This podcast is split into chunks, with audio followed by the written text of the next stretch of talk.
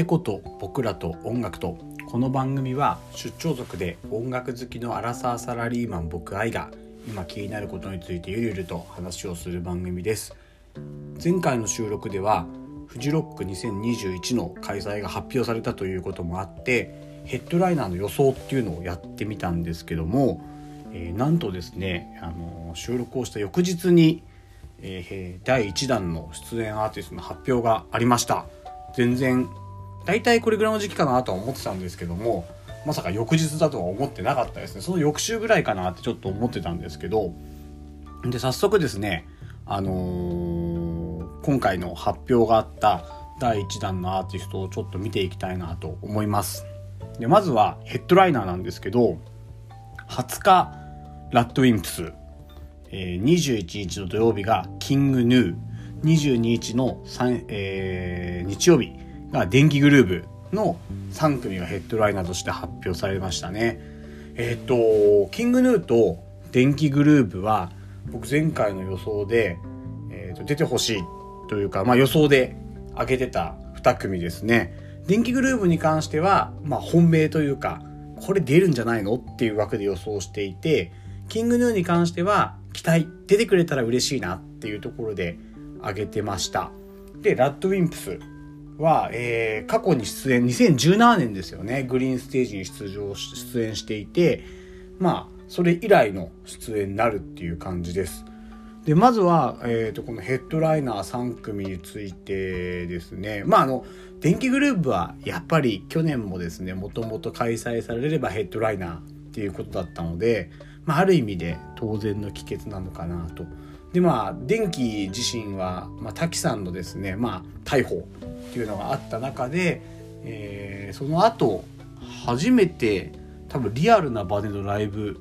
になるんじゃないかなと思うんですけどもおそらくそれまでもライブの情報って発表されてないのでやっぱり去年から引き続いてフジロックで本格的に活動を再開したいっていう思いがあるんじゃないかなと思います。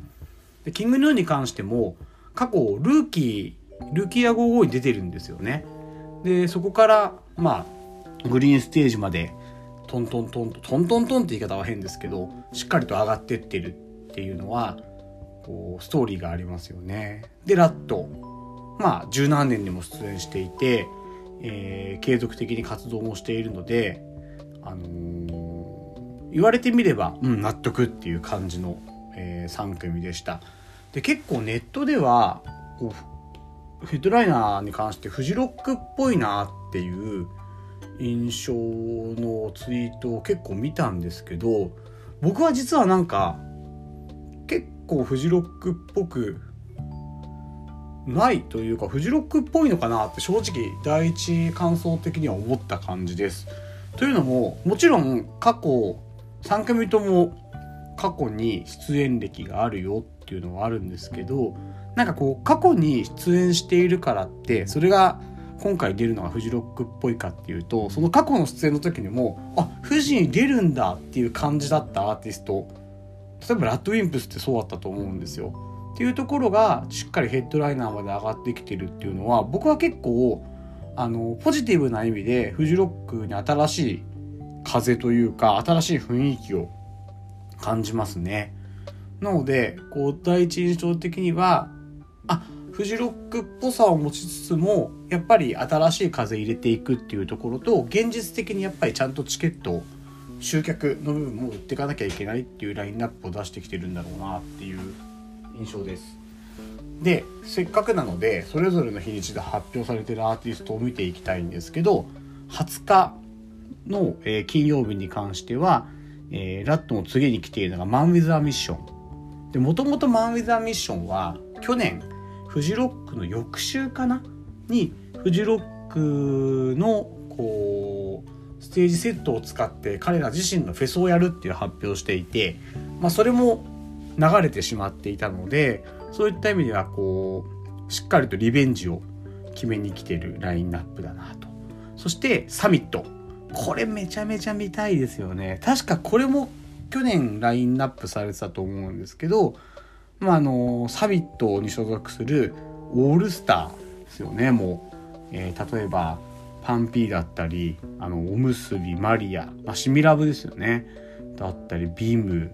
えー、フレシノくんとかコサとかまああのババまあ本当にオールスターのメンツが出る。これどこなんでしょうね。ホワイトの鳥とかなのかな。夜見たいメンツですよね。で他にも、えー、 BAWDIESドレスコーズ OKAMOTO'S あたりっていうのはこう2000年代後半とか10年代前半ぐらいに出てきてなんですかねこうロックンロールっていうものをこうすごく感じさせてくれるところ。大体ほぼ同期に近いバンドだと思うんですけどそういうメンバーが出てきていたりとかあときっとフレッシュのの、まバンドセット5lack、ま PUNPEE兄あの兄の PUNPEEも SUMMITで出るので、まあ、過去に5lackがあのレッドマーキー出た時にはバック DJ が PUNPEEだったんですよね。なんかそういう関係性とかもまた見れるのかなとかですね。あとは去年の ROOKIE A GO-GO から上がってきてる小鳥、結構熱いバンドですけど僕も好きですけど小鳥だったりあと新作で結構今までのイメージをガラッと変えてかつものすごいいいなんですかねこうミドルテンポなロックナンバーを結構バシバシかましてくれた yonige が出たりとかあとはやっぱり20年かなり大躍進した Vaundy ですよね。あと TENDOUJI も出ますね。あとはリトルクリーチャーなんていうベテラン勢が出てきたりとかっていうのも面白いところかなと。で、2日目の、まあ、キングニューの日ですけど、コーネリアス。まあ、ここはなんかこうフジロックっぽいというか、しっかり鉄板のところを持ってきてくれてるなっていうところで言うと、そのスロットの次のスロットに入ってるバースでロボこの辺もこうしっかりフジロックっぽいアーティストで固めてくれてますよねでなんて言ってもやっぱり AJICO たいですよね。まあ UA とベンジーの、えー、ユニットですけどこれ ARABAKIで今年の ARABAKI で復活を、まあ、アナウンスされていてその流れでフジロックでも来てくれると。いうこれ見たいですよね。どこどこなんですかね。やっぱグリーンステージなのかな。あと CHAI、DENIMS。デニムスもいいですよね。でエンビーこれ結構びっくりしたんですけどエンビー。でそうだな。あとはまあさっきのフジロックっぽいというかフジロック常連組でいうところで言うとやっぱ煙とかサンボマスタースカフレームス。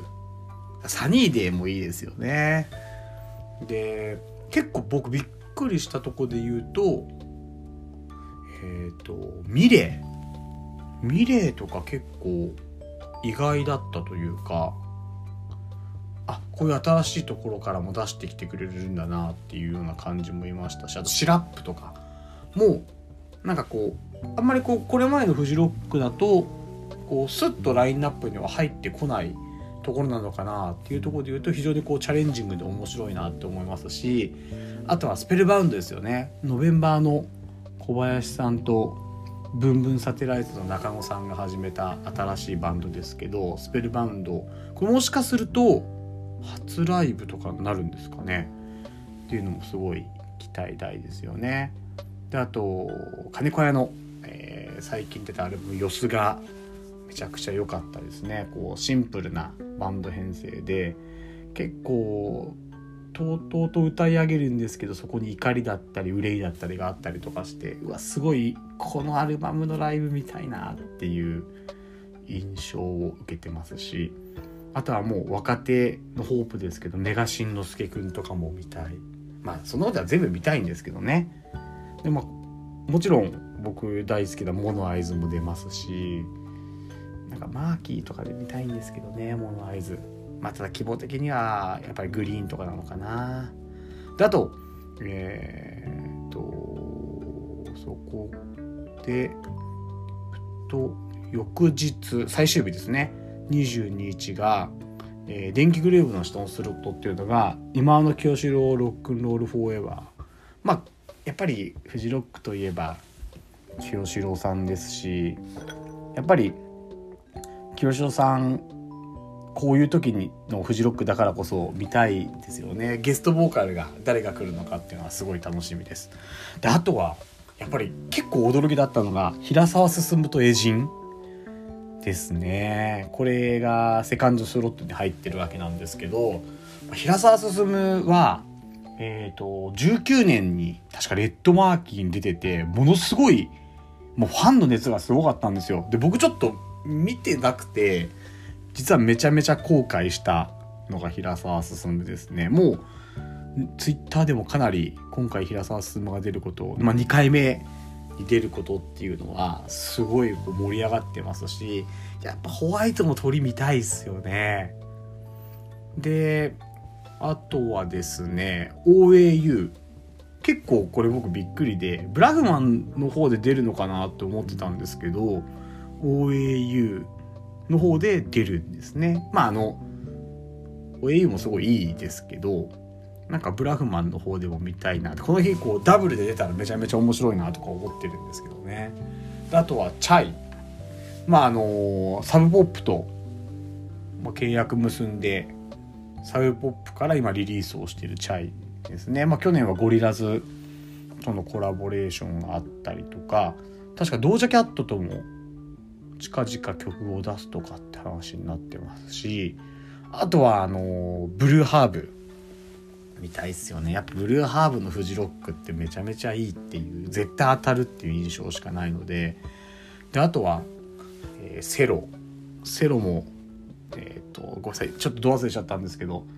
すごいいいライブをあの長時間にわたる超いいライブやった年ありましたよね。であとは結構僕期待してるのはヨナオ。これ福岡のバンドなんですけどちょっとこうハッピーエンドとかそういう流れを組んでいるようなバンドなんですがライブめちゃめちゃいいんですよ2回ぐらい見たことあるんですけど是非ヘブンで見たいですねであとはですねまああの映画の「あの花束みたいな恋をしたの」えーと、インスパイアソングで一気に今メジャー化というか売れたオーサムシティクラブも出ますしあとは羊文学も去年アルバムメジャーデビューしましたよね。あと君島大空と織坂優太っていうこうボーカリストとして一気に頭角を現してきた2組が出るのもこの日なんですよ。であと朝木結構朝木はびっくりしました。あのなんかフジロックっぽくないというかサマーソニックとかだったらわかるんですけどフジロックなんだっていうで朝木やっぱりハイパーポップっていう文脈で日本でもトップというか代表日本を代表するようなミュージシャンなのでめちゃくちゃ楽しみ。まあ結局僕めちゃくちゃ楽しみしか言ってないんですけどで STUTS とかも出ますしね。でもちろんこれまだまだ追加されるわけなんですよ。でちょっと気になってたのがそのステージ数とかどうなるんだろうっていうとこだったと思うんですけど実はこの発表があった翌日あのフジロックを主催しているスマッシュの、まあ、ボスの日高さんがラジオに出演してたんですけど、まあ、そこで言っていたのがステージ数は例年と同じでやりますというふうに言ってました。なのであのステージ数でやるということはまだまだ日本人アーティストまあ日本人というか国内アーティストっていうことなのでまだまだ国内のアーティストがもうこれの2倍3倍ラインナップが決まってくると思うんで楽しみですよねなんかそれこそテンパレーがいないよとかサカナクションが見たいよとかもう言い始めたらキリがないと思うので楽しみがまだまだ続くなっていう感じででなんかどうやらえっ、ー、と多分感染対策の観点でレッドマーキーとカフェドパリスはあの壁取っ払って屋根だけにするみたいですね。まあ風通しがいいっていうことなんだと思うんですけど多少そういうこうコロナ対策にも、あの、によって少し姿を変えていきながらも基本的には例年と同じような流れでやるような感じみたいです。でチケットも、え、っと例年の半分ぐらいで売るっていうような話になってました。でやっぱり今回大事なのって感染対策の部分だと思うんですよね。でホームページオフィシャルのホームページの方にもかなり細かく感染対策書かれてます。まああのアイコンでこう全部で8個あの項目としては発表されているんですけど会場内では常時マスク着用入場時やシャトルバス乗車時の検温の実施こまめな手洗いと手指消毒を大声での歓声や会話 NG 模試やだいぶ接触行為 NG 十分な間隔の確保を適度な飲酒の自粛とマスク飲食を場内禁煙喫煙所での会話 NG っていう8個が上がってるんですけどまああのフジロックどちらかというと今まではあまりルールで縛らずに参加者のまあそれぞれの気持ちというかあの感覚に任せて人に迷惑かけないように楽しんでねっていう方針が強い特に強いフェスだったと思うんですがやっぱりそこに今年は参加者も甘えちゃいけないんだろうなっていうのは非常に思うところです。というのもやっぱり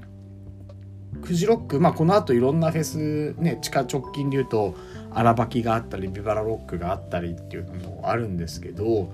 まあ、やっぱりフジロックのクラスの、まあ、フェスがどういう結果をそのコロ対コロナというところで残すのかっていうところが発揮して今後のあのフェスとかイベント大型イベントのやりやすさみたいなところ、まあ、やりやすさというかむしろやれるのかやれないのかって話にも紐づくと思うんですけどなので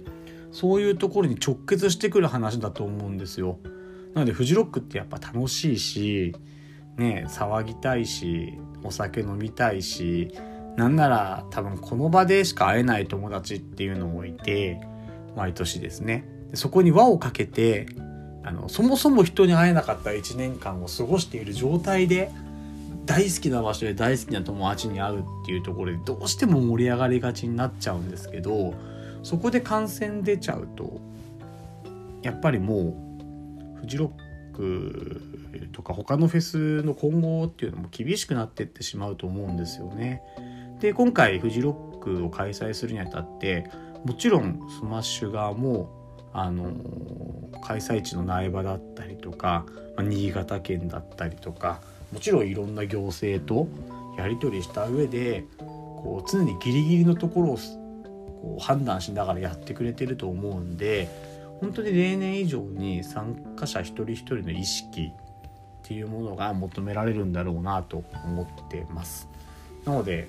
まあ、僕も今年行けないなって思ってるんですけどちょっと一日だけなんとか行きたいなって思っていて一日行くんだったら今のところ3日目かなとか思ってるんですけど